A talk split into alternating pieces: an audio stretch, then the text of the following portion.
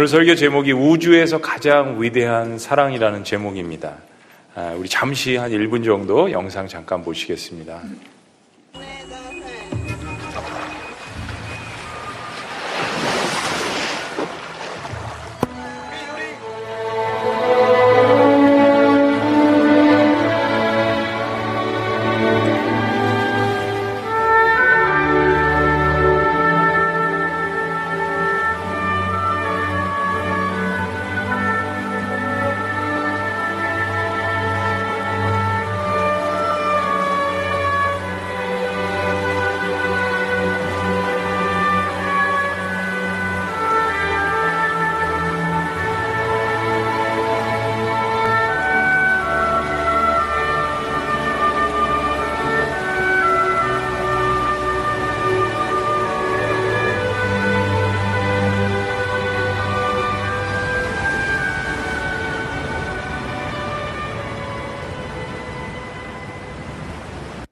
넬라 판타지아라는 곡으로 더 유명한 미션이라는 그 영화 처음에 아, 이 장면을 여러분들이 보셨습니다. 1750년에 뭐 브라질, 아, 그 다음에 아르헨티나, 또 그리고 파라과이 국경 사이에서 있었던 역사적 실화를 바탕으로 한 굉장히 감동적인 그런 영화였습니다. 제가 한 30년 전에 봤던 것 같아요. 이 영화의 그 주인공을 했던 로버트 데니로 굉장히 걸출한 아, 그러한 명품 배우죠. 이 배우가 로드리고 멘도자라는 역할을 했는데 이 사람은 과라니족 원주민들을 사냥하고 잡아다가 팔아서 넘겨가지고 엄청난 그 부를 축적하는 인간 노예 사냥꾼이었습니다. 아, 또 하나의 대조적인 주인공이 등장을 하는데 가브리엘이라는 사람이에요. 이 가브리엘은 이 호전적인 과라니족에게 아, 복음을 증거합니다. 그리고 그들을 보호하기 위해서 생명을 내건 선교사님이었습니다. 이 영화의 시작은 여러분 보신 것처럼 이과스 폭포 굉장히 아름답죠. 이 거대한 폭포에서 나무 십자가에 매달려서 떨어져서 순교를 당하는 이 가브리엘 선교사님의 이 동료 선교사의 이야기로 시작되는 거예요. 그럼에도 불구하고 이것을 봤음에도 불구하고 자신도 똑같은 운명에 처할지도 모른다는 이 사실을 뒤로하고 가브리엘 선교사님은 죽음을 두려워하지 않고 순교한 그의 친구처럼 이 이과수 폭포를 올라가서 과란이족에게 예수님의 사랑을 증거합니다. 그리고 결국에는 마침내 과란이족들은 예수님을 믿게 됩니다. 한편 원주민 사냥꾼이 멘도자는 계속 이렇게 악한 일을 하면서 과란이족들을 잡아다가 팔고 또 죽이기도 하고 그럽니다. 그러다가 한 여자를 사이에 두고 동생과 질투와 시기가 벌어져가지고 결투를 하게 되는데 그러다 결국 동생을 살인을 하게 됩니다. 멘도자는 굉장히 큰 죄책감에 걸리고 말았습니다. 그래서 식음을 전폐하고 죽기를 결심합니다. 그런데 그때 이 가브리엘 선교사님이 감옥에 있는 멘도자에게 찾아가서 과거의 삶을 하나님 앞에 회개하고 과란이족에 가서 용서를 구하라고 설득을 합니다. 뭐 멘도자가 죽기를 각오했으니까 이 제안을 받아들입니다. 그리고 그동안 노예 사냥꾼으로서 사용했던 뭐 총, 칼, 그리고 모든 장비들을 아, 이 노예로 잡기 위해 썼던 그물 안에다가 다 그 집어넣고 한 꾸러미 등에 지고 이 가파른 이과수 폭포수 절벽을 굉장히 힘겹게 올라갑니다. 그것은 자신의 죄를 뉘우치기 위해서 스스로 선택한 고행이었습니다. 빈몸으로 폭포수에 그 물을 맞으면서 올라가도 간신히 올라갈 수 있는 그 가파른 절벽을 이 멘도사는 원주민 사냥꾼은 그동안 자신이 저질렀던 죄의 상징인 온갖 그 무기들을 등에 짊어지고 죽음을 무릅쓰고 올라갑니다.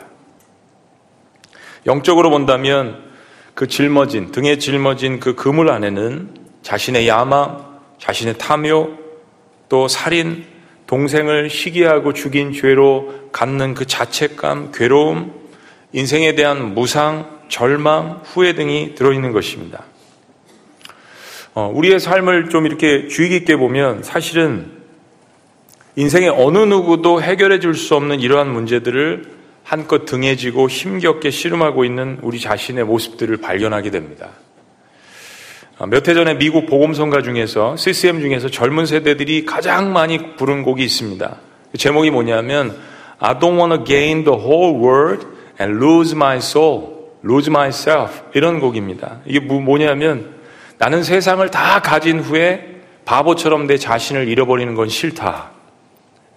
세상을 다 가졌어도 내 영혼을 잃어버리는 것처럼 비참하고 바보 같은 일이 없다라는 메시지였는데 예수 믿지 않는 청년들도 얼마나 이 노래에 공감을 하고 환호를 했는지 모르겠습니다. 오늘 요한복음 3장에 등장하는 니고데모는 그런 사람이었습니다. 당시 이스라엘 최고 기관인 사내들인 공회의 종교 국회의원이었습니다. 막강한 권력을 갖고 있는 바리새인입니다. 그러니까 이스라엘 사람이라면 누구나 부러워하는 모든 부와 권세와 위치를 한꺼번에 갖고 있는 정말 남부럽지 않은 그런 사람이었습니다. 그런데 정작 니고데모는 모든 사람들이 부러워하고 모든 것을 다 얻었는데 10년 깊숙한 곳에는 자기 자신을 잃어버린 것을 지울 수가 없었습니다. 그래서 그는 사람들을 피해서 어, 예수님 살아계실 때 이 땅에 오셨을 때 예수님을 찾아갔습니다. 그리고 도대체 어떻게 해야지 영생을 얻을 수 있는가라는 것을 질문합니다. 여러분 이것은 당시 상황을 아신다면 굉장히 놀라운 일이에요. 왜냐하면 예수님의 지적대로 니고데모라는 사람은 바로 이런 것을 사람들에게 가르치고 확신을 심어주는 이스라엘 선생입니다.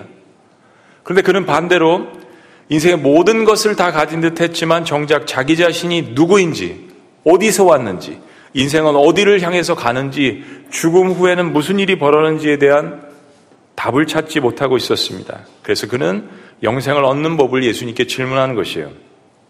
그런 니고데모에게 예수님께서 여러분이 읽으신 오늘 본문 말씀을 주신 것입니다. 요한복음 3장 16절은 이렇게 이야기합니다.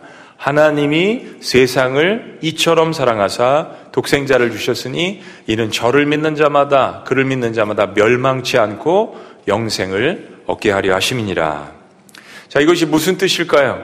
우리 말씀을 한 구절 한 구절 보기를 원합니다. 첫째는 하나님이 세상을 어떻게 해요? 이처럼 이처럼 사랑하사. 예수님은 인생의 절망과 회의 가운데 있는 니고데모에게 어떤 다른 것이 아닌 사랑이라는 단어를 던져 주셨습니다. 하나님이 세상을 이처럼 사랑하사 하나님이 세상을 사랑하셨답니다. 그 세상 안에는 바로 이 니고데모가 담겨져 있습니다.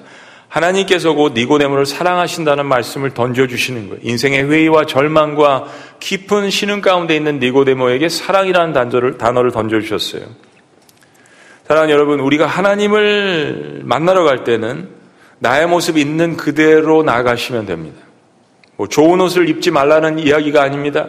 이처럼 아름답고 또 멋있게 이렇게 하고 예배 오시지 말라는 이야기가 아닙니다. 자세를 가다듬지 말라는 이야기가 아닙니다. 제가 말씀드리는 요약은 잘 보이기 위해서 하나님 앞에 속일 필요가 없다라는 것입니다. 하나님께 나올 때 포장할 필요가 없다라는 것이에요. 왜냐하면 오늘 여러분들이 찬양하신 것처럼 하나님은 나를 만드신 분입니다. 그리고 나를 이 땅에 보내신 분이에요. 그는 내 삶의 실질적인 창조주요 영적인 아버지이십니다. 그리고 그분은 나를 사랑하신다고 이야기하시는 것이에요. 예수님이 니고데모에게 말씀하신 사랑이라는 단어는 사실 이 이스라엘의 선생에게는 충격적인 단어입니다. 평생 동안 온갖 율법과 전통에 구약 성경은 달달달 외우고 있었지만 예배란 모든 예배는 참석하고 금식이란 금식은 모든 것 율법이 요구하는 모든 상황들은 지키고 있었지만 그러나 정작 하나님께서 그것을 통해서 무엇을 이야기하시는지 그 진리를 찾지 못하고 있었던 니고데모. 그래서 어떻게 하야 영생을 얻을 수 있습니까? 라는 그 질문에 예수님께서 답변하신 것은 논리가 아니었습니다. 율법이 아니었습니다. 이성이 아니었습니다. 하나님께서 당신을 사랑하십니다라고 가슴으로 답변을 하셨습니다. 하나님의 아들이요. 아무도 나를 상대해주지 않을 것 같고 모든 사람들이 나를 무시하는 것 같은데도 여전히 하나님은 당신을 사랑하십니다라는 이 답변이야말로 모든 논리와 이성과 과학을 뛰어넘을 수 있는 하나님의 답변이십니다. 하나님이 세상을 이처럼 사랑하사. 자, 그러면 우리는 질문합니다. 아, 도대체 하나님께서 나를 얼마나 사랑하시는가? 얼마나 사랑하시는데 이처럼 자신있게 확신하게 이야기하십니까? 두 번째는요, 하나님이 세상을 이처럼 사랑하사 독생자를 주셨으니. 독생자라는 말은 예수님이 하나님의 유일한 아들이라는 이야기입니다. 그런 하늘의 왕자를 하나님께서 주셨습니다. 이 뜻은 하나님께서 나를, 우리를 너무나도 사랑하셔서 나를 살리시기 위해서 자기 아들을 십자가의 죽음에 내어 주셨다라는 겁니다. 그게 독생자를 주셨다라는 것이에요. 사랑하는 여러분, 여러분에게 이 straight question, 이 질문을 단도직입적으로 여쭤볼게요. 평생 살면서 누군가 나를 위해서 죽었다라는 이야기를 들어본 적이 있습니까? 거짓말이라도, 네? 빈말이라도 누군가 나를 위해서 죽었다라는 이야기를 들어보신 적이 있어요? 남의 자식을 살리기 위해서 내 아들을 죽음으로 희생하는 부모가 있을까요? 그런데 하나님은 그렇게까지 하셨다라는 거예요. 그러면 한번 이야기를 들어보고 질문을 한번 해봐야죠. 왜 그렇게까지 하셨을까? 하나님은요, 어, 하나님의 속성이 있는데 거, 사랑이시면서도 거룩하신 분입니다.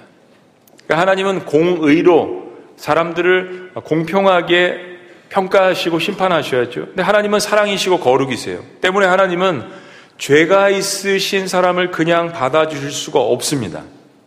허나 하나님의 또 다른 속성, 우리를 사랑하시기 때문에 구원하시려고 방법을, 대안을 우리에게 제시해 주셨어요. 바로 하나님의 아들, 가장 거룩하신 그분을 이 땅에 보내셔서 나를 대신해서 내가 갖고 있는 죄와 허물을 다 뒤집어 쓰게 하시고 나 대신 희생 제물이 되게 하신 것입니다. 그리고 결과적으로 이 십자가의 사건은 하나님의 그 공의이신 거룩하심을 만족시키는 동시에 그 하나님의 위대하신 사랑을 드러나게 하신 것입니다. 하나님의 거룩과 사랑이 동시에 만족되게 되는 것이죠. 하나님의 이런 구원 계획은 철저히 죄로 말미암아 죽어가는 인간을 위한 것이었습니다. 하나님이 세상을 이처럼 사랑하사 독생자를 주셨으니 제 딸이 저에게 가끔 이런 질문을 합니다. 어, 뭐 여자아이라서 그런가 봐요. 시큐어한 거, 이 안정감을 갖기를 원하잖아요. 아버지, 엄마의 사랑을 늘 원합니다. 그래서 그런 질문을 많이 해요. 요즘도 합니다. 아빠, 나 사랑해? 그리고 또 질문합니다. 얼마만큼 사랑해? 하여튼 여자들은 이 질문을 꼭 해요. 남자들은 이 질문 안 합니다. 얼마만큼 사랑해? 그럼 뭐 이야기하죠. 저희 아내에게 연습을 많이 했으니까 뭐 하늘만큼, 뭐 내일은 땅만큼, 뭐, 뭐 우주만큼. 내 마음속에는요, 이렇게 이야기합니다. 내 생명과 바꿀 만큼 너를 사랑한다. 나는 너를 위해서 내 생명도 줄 수 있다. 네. 여러분 왜 그럴까요? 여러분 이게 논리입니까? 논리가 아니죠. 이성이 아닙니다. 왜 그렇게 이야기할 수 있고 마음 먹을 수 있습니까? 그냥 내 자식이기 때문이에요. 다른 설명이 필요 없습니다. 내 자식이니까요. 우리도 질문합니다. 하나님 도대체 저를 얼마나 사랑하십니까? 네, 이야기할 수 있는 자격이 있어요. 하나님이 답변하십니다. 내 사랑하는 독생자 아들, 그 예수 그리스도를 십자가에 못 박을 만큼 너의 생명을 생명과 바꿀 만큼 사랑한단다라고 이야기하세요. 그러니까 우리 존재의 값어치는 우리 생명의 값어치는 바로 하나님의 아들의 목숨값입니다. 예. 거기에는 거창한 논리나 설명이 필요가 없습니다. 너는 내 사랑하는 아들이니까 내 사랑하는 딸이니까 여러분 부모가 자식을 사랑하는데 무슨 논리가 필요합니까? 그 사랑을 어떻게 과학적으로 증명할 수 있고 어떻게 설명할 수 있겠어요? 이 세상에 모든 것이 다 있다고 해도 사랑이라는 단어 그 하나만 빼도 이 세상은 존재할 수가 없을 것입니다. 하나님은 거짓을 말씀하시는 분이 아닙니다. 실제로 하나님 아버지는 우리가 천국에 갈 때 예수님과 함께 상속권을 지닌다고 말씀하셨어요. 이게 무슨 이야기냐면 예수님처럼 우리가 하나님의 자녀라는 이야기입니다. 자, 그렇다면 우리가 해야 하는 일이 무엇입니까? 세 번째, 하나님이 세상을 이처럼 사랑하사 독생자를 주셨으니 우리가 해야 하는 일 이는 저를 믿는 자마다 whoever believes in him 이는 저를 믿는 자마다 우리가 하나님의 자녀가 되는 단 하나의 유일한 방법이 있습니다. 다시 하나님께로 돌아오는 유일한 방법이 있습니다. 그것은 하나님의 말씀을 듣고 우리의 마음이 믿어보자라는 결심으로 나아가는 것입니다. 사랑은 그렇게 시작되는 거예요. 진리를 들음에 대한 긍정적인 반응을 해보는 것입니다. 믿음이라는 것은 반드시 믿는 대상이 필요합니다. 대상이 없이 믿는 것은 기복신앙입니다. 내가 만들어 놓은 신, 내가 만들어 놓은 어떤 위대한 것, 거기에 복을 구하는 것, 이건 다 기복신앙이에요. 믿음의 대상은 반드시 분명하고 확실한 진리가 필요합니다. 근데 그 대상은 우리를 너무나도 사랑하시는 하나님이라는 메시지예요. 구체적으로 이야기하면 자기 아들을 죽여서 그 목숨값으로 나의 죄를 용서하시고 영생의 선물을 주신다라는 이 팩트에 이 진리에 우리가 믿음을 부여하는 것입니다. 이 선물을 받을 수 있는 자격은 어떠한 공로나 행위가 아닙니다. 왜냐하면 인간은 모든 사람은 다 종이 한 장 차이에 다 하나님의 보실 때는 다 거기서 거기란 이야기예요. 그래서 우리 어떤 업적이나 행위로 하나님께서 구원하실 수가 없습니다. 하나님이 보여주신 구원의 방법은 하나님이 제시하신 이 사랑에 대한 메시지를 믿음으로 반응하는 것입니다. 미국에서 노숙자 사역을 제가 한때 할 때 울 맥클레인이라는 분을 만난 적이 있습니다. 이분은 노숙자가 될 분이 아니었습니다. 꽤 오랫동안 노숙자로 지냈는데 굉장히 이렇게 딱 봤을 때 젠틀맨이었습니다. 근데 이분이 전쟁을 경험했어요. 군인으로 나가서 전쟁터에 싸우면서 그 상처가 있습니다. 사람들이 죽어나가는 것을 보았어요. 그래서 이분이 이런 질문을 갖고 있어요. 목사님, 하나님이 사랑이시라면 왜 우리에게 이토록 참혹한 일이 일어납니까? 나는 하나님을 믿어요. 하나님이 좋은 분이라는 것은 알겠는데, 목사님, 고난과 악에 대한 문제는 잘 이해가 안 가요. 이게 평생 동안 상처가 되는 거예요. 제가 참 하나님 앞에 기도를 했습니다. 그 순간에 어떻게 답변을 할까? 배운 지식, 뭐 막, 뭐 논리, 막 생각을 했는데 하나님께서 주신 답이요. 야, 무슨 거창한 논리가 필요 있겠냐? 솔직하게 이야기해라. 그래서 제가 이렇게 답변했어요. 어, 맥클레인 씨, 저도 때로 저희 아내가 이해가 안 갑니다. 이해하려고 하면 이해하려고 할수록 머리가 미칠 것 같은 때도 있습니다. 그러나, 그러나 저는 저희 아내를 신뢰합니다. 또 저희 아내를 사랑합니다. 왜냐하면 저를 배반하지 않고 저를 위해서 평생 동안 살 것이라는 믿음이 저에게 있습니다. 때로 어떤 사건들 속에서 서로 부딪히기도 하고 서로 논쟁도 하고 이해가 가지 않는 행동도 말도 할 때도 있지만 그것 때문에 저는 저의 아내에 대한 믿음을 버리지 않습니다. 제 믿음의 분명한 대상인 제 아내도 저를 사랑한다는 확신이 저에게 있기 때문입니다. 여러분, 사랑은요, 논리를 뛰어넘습니다. 이해가 가지 않는 것도 뛰어넘습니다. 여러분, 자식을 논리 때문에 사랑하는 부모가 있습니까? 우리는 사람들 앞에서 뭐 대단한 것처럼 행동을 하다가도 이 깊은 내 삶 가운데 죄의 문제들 때문에 괴로워합니다. 굉장히 괜찮은 사람인 것처럼 포장을 하다가도 내 존재의 가벼움이 어떤 것이라는 것을 너무나도 잘 알기 때문에 근심합니다. 외로움 때문에 자꾸 다른 것들로 채우려 합니다. 걱정과 염려로 잠을 이루지 못합니다. 내일 어떻게 될지 모르기 때문에 불안해합니다. 그래서 우리는 여러 가지 방법들을 시도해 봅니다. 그러나 그 어떤 것으로도 우리 인간은 절대 스스로 이 허무와 이 죄에 대한 문제를 이길 수가 없습니다. 죄의 뿌리가 너무나도 깊기 때문에 때론 당장이라도 멸망의 굴통이, 구렁텅이로 빠질 것 같은 느낌이 들 때가 한두 번이 아닙니다. 그런데 우리가 죄를 이길 수 있는 단 하나의 방법을 하나님께서 제시해 주셨습니다. 바로 하나님이 선포하신 그 영생을 내가 받는 유일한 방법. 그것은 내가 하나님을 사랑하기 시작하는 것입니다.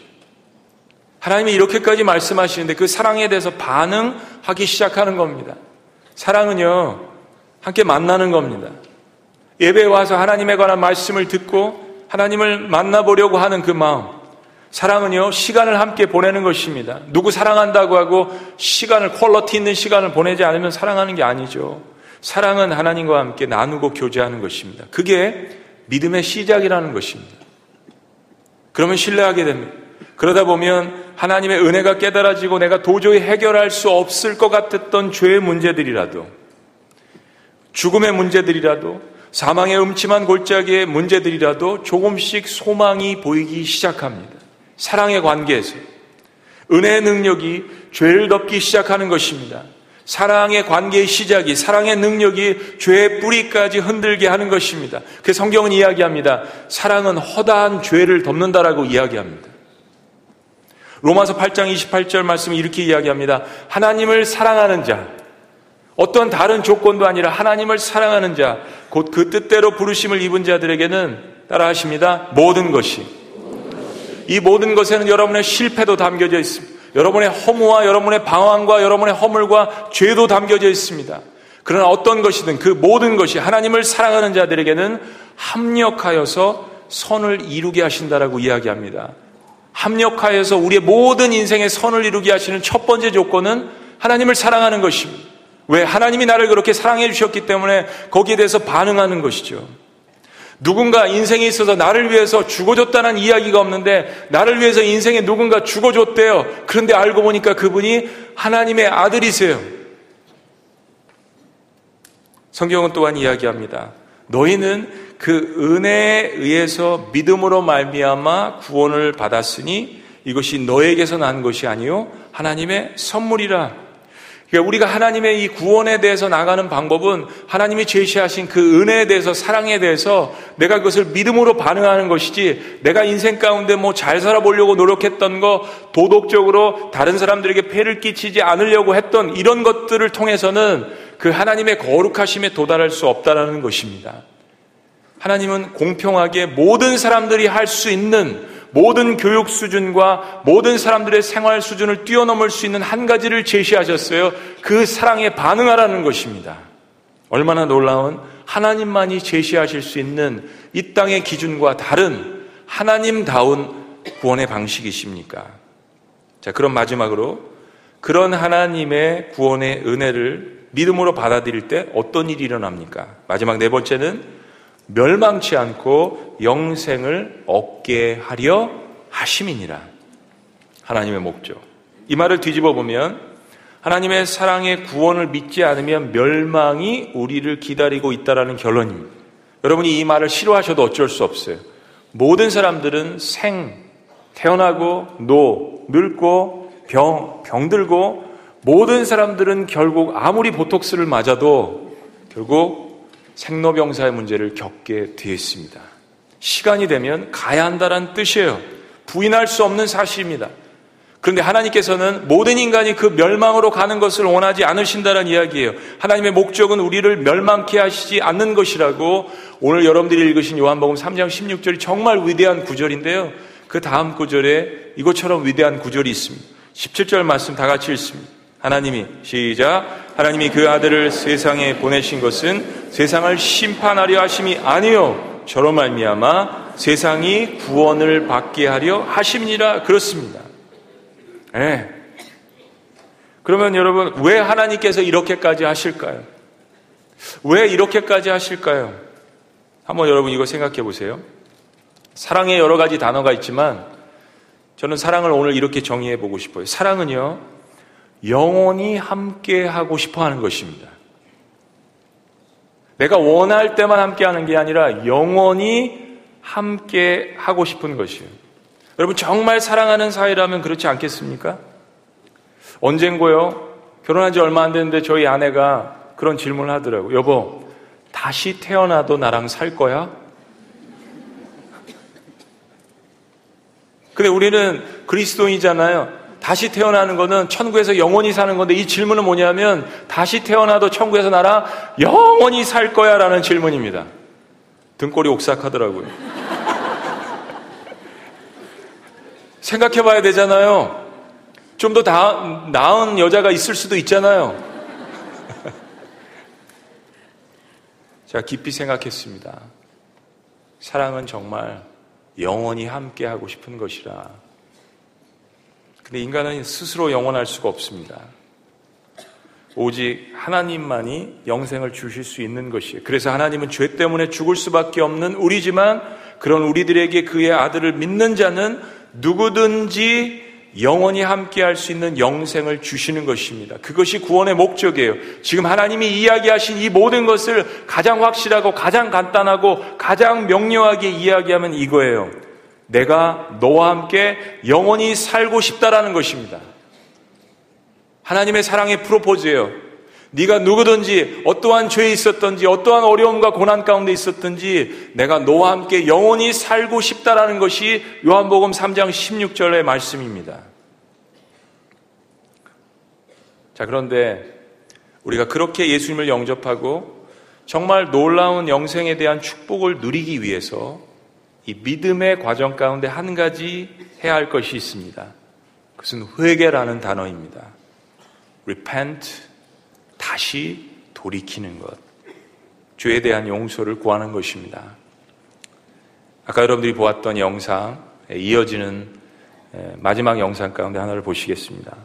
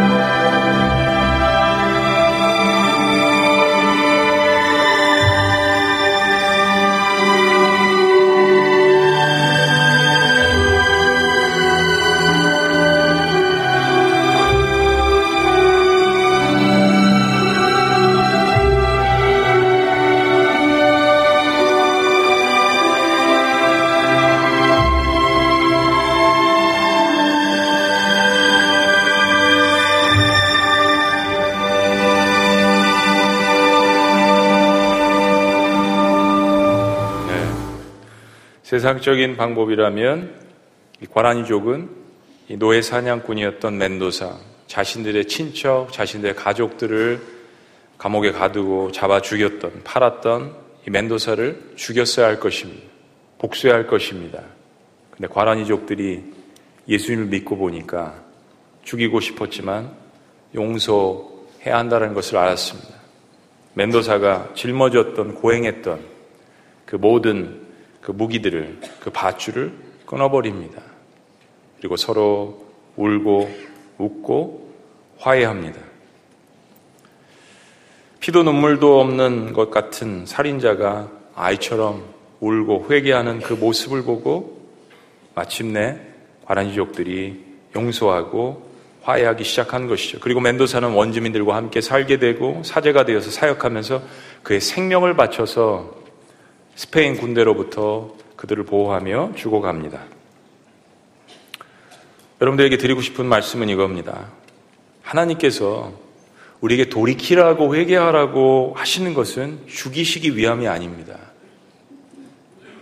우리의 뭐 죄를 드러내서 하나님께서 뭐 상을 얻으시려고 하시는 것이 아닙니다. 하나님께서 우리에게 회개하라고 하시는 것은 하나님이 작정하시고 용서하시기 위함입니다. 부모의 마음과 똑같은 마음입니다. 하나님이 세상을 이처럼 사랑하사 독생자를 주셨으니 이는 저를 믿는 자마다 멸망치 않고 영생을 얻게 하려 하심이라 하나님의 목적. 누구든지 삶에는 어려움이 뒤따릅니다. 여러분, 누구든지 삶에는 고통이 있습니다. 누구든지 모든 사람들은 상처를 안고 살아갑니다. 누구든지 저를 포함해서 죄를 짓고 살아갑니다. 누구든지 아무에게도 털어놓지 못하는 한 가지 이상의 비밀들이 있습니다. 누구든지 사람은 절망을 경험합니다. 누구든지 질병으로 고통을 당합니다. 누구든지 결국 모든 사람들은 한 번 태어나고 결국 죽습니다. 그러나 여러분, 오늘 이 진리를 꼭 붙드시기 바랍니다. 누구든지 절망적인 삶 가운데서도 그가 누구라도 하나님의 사랑을 꼭 한 번은 받을 자격이 있습니다. 바로 그의 아들 예수님을 통해서라는 것을 이야기하십니다. 우리에게 필요한 것은 그 사랑에 반응하는 믿음입니다. 믿음은 곧 결단입니다. 누구든지 저를 믿는 자마다. 전 세계 거의 모든 사람들이 잘 아는 찬송가가 있습니다. Amazing Grace, 나 같은 죄인 살리신 누군가 말하기를 흑인 인권 운동을 한 마틴 루터 킹 목사님이 워싱턴 기념관 앞에서 I have a dream, 내가 꿈이 있습니다라는 유명한 연설을 마칠 때 모든 사람들이 함께 불렀던 찬송가. 남아프리카 공화국의 전설적인 대통령인 넬슨 만델라가 수십 년을 감옥에서 살다가 석방되었을 때 남아프리카에 있는 모든 국민들이 불렀던 찬송 Amazing Grace. 미국인들이 9.11 사태 때 무역 빌딩이 무너졌을 때 모든 미국인들이 슬퍼하며 회개하며 불렀던 찬송 Amazing Grace. 그리고 먼저 믿은 저와 여러분들이 예수님을 믿을 때 불렀던 찬송 Amazing Grace. 이 찬송은 영국의 노예 상인이었다가 나중에 회개하고 목회자가 되어서 평생을 노예 해방 운동에 삶을 바쳤던 존 뉴턴이라는 전직 노예 무역 상인과 그리고 목사님이 되었던 사람이 작사한 것입니다. 존 뉴턴은 자신이 노예 상인으로 수많은 사람들에게 죄를, 죄를 저질렀던 것을 회고하며 회고하며 이 찬송을 만들었던 것입니다. 악랄했던 노예 상인 멘도사나 존 뉴턴이나 그러나 그리고 저와 여러분들이나 우리는 다 하나님의 사랑과 은혜가 필요한 죄인입니다. 하나님께서 오늘 여러분들을 구원으로 이 시간 초청하십니다. 오늘 우주에서 가장 위대한 그 사랑에 반응하시기를 주의 이름으로 축원합니다. 기도하시겠습니다.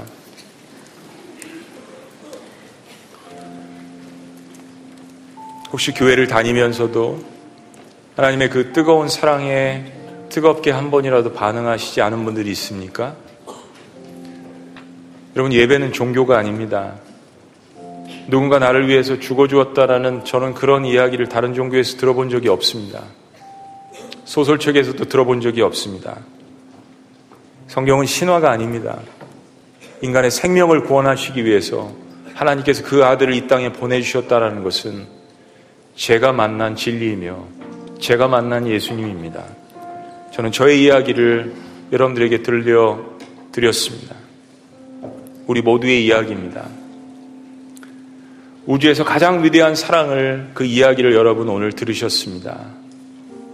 과란이족도 예수님을 영접하고 용서할 수 있는 법을 배웠다면 나 역시 그러할 수 있지 않을까요? 오늘 이 시간 여러분들에게 초청합니다. 이 말씀을 듣고 그 가장 위대한 사랑에 제가 반응하기를 원합니다. 제가 그 하나님을 만나기를 원합니다. 그 예수님을 만나기를 원합니다. 하나님이 세상을 이처럼 사랑하사 독생자를 주셨으니 이는 저를 믿는 자마다 차별치 아니하시고 멸시치 아니하시고 나를 외면하시지 않는 그 하나님 제가 오늘 만나기를 원합니다. 저를 위해서 기도해 주십시오. 저를 도와주세요. 라고 하시는 분들 용감하게 손을 들어 표해 주시면 감사하겠습니다. 괜찮습니다. 주변 염려하실 필요 없습니다. 감사합니다. 여러분의 결정이십니다. 감사합니다. 저는 인간이 할 수 있는 가장 위대한 고백이라고 생각합니다. 나의 인생입니다. 하나님께서 함께 하시는 나의 인생. 이 방송을 보고 계시는 모든 분들, 같이 예배를 드리고 있는 분당, 또 경기대, GMN, 필그림에서도 하나님께 반응하시는 분들, 우리 손을 들으셨으면 좋겠습니다. 손을 들으신 분들, 우리 자리에서 일어나셨으면 좋겠습니다. 괜찮습니다. 절망의 자리를 벅차고 일어나시는 귀한 시간이 되셨으면 좋겠습니다. 우리 함께 초청해 주신 분들도 일어나시면 좋겠습니다. 어깨 손을 얹고 기도해 주셨으면 좋겠습니다. 감사합니다. 감사합니다. 감사합니다. 감사합니다. 위대한 고백이십니다. 감사합니다.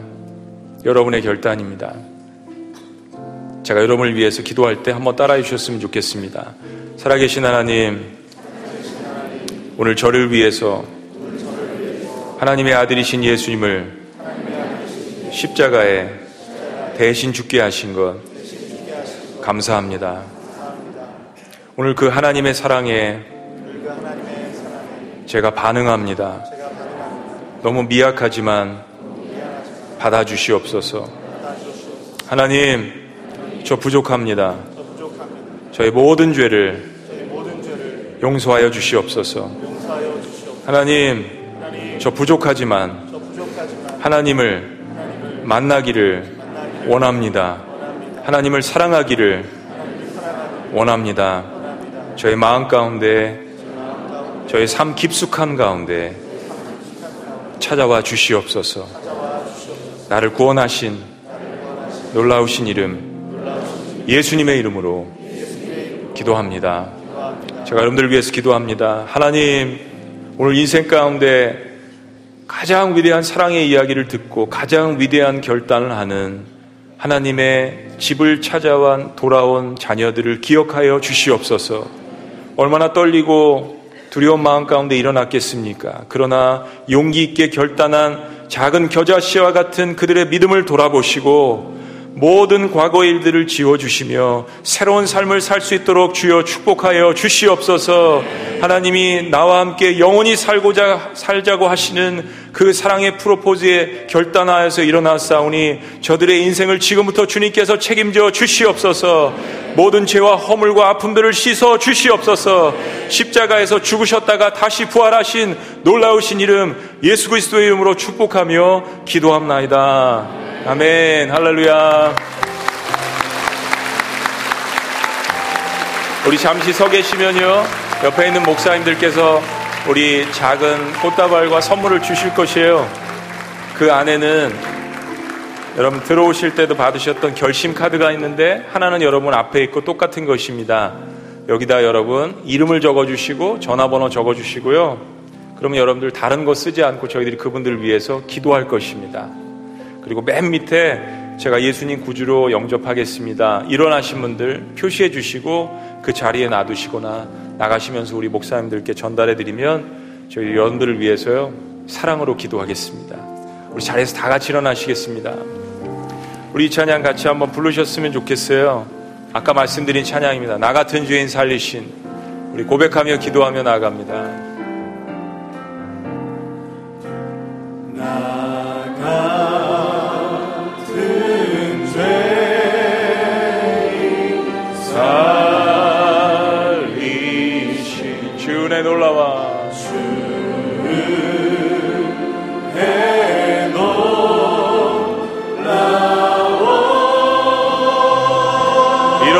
찾았고 잃었던 생명 찾았고 광명을 얻었네. 광명을 얻었네. 우리 다 같이 두 손 들고 할까요? 큰 죄악에서 건지신 큰죄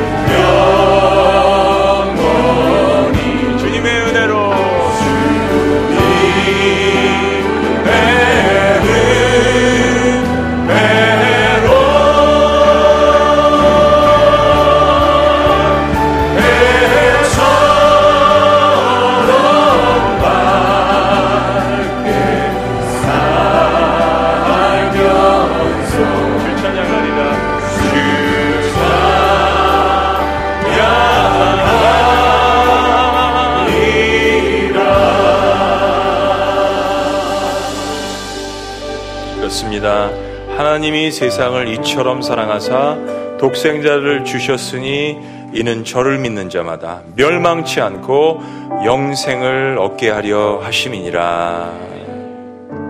아멘, 아멘, 아멘. 이제는 우리 주 예수 그리스도의 은혜와 하나님 아버지의 극진하신 사랑과 성령님의 감화교통, 역사하심이 우주에서 가장 위대한 사랑의 이야기를 듣고 거기에 가장 위대한 사랑으로 반응하는 주님의 모든 자녀들의 위대한 고백 이외 지금부터 영원토록 함께 하시기를 간절히 축원합니다. 아멘.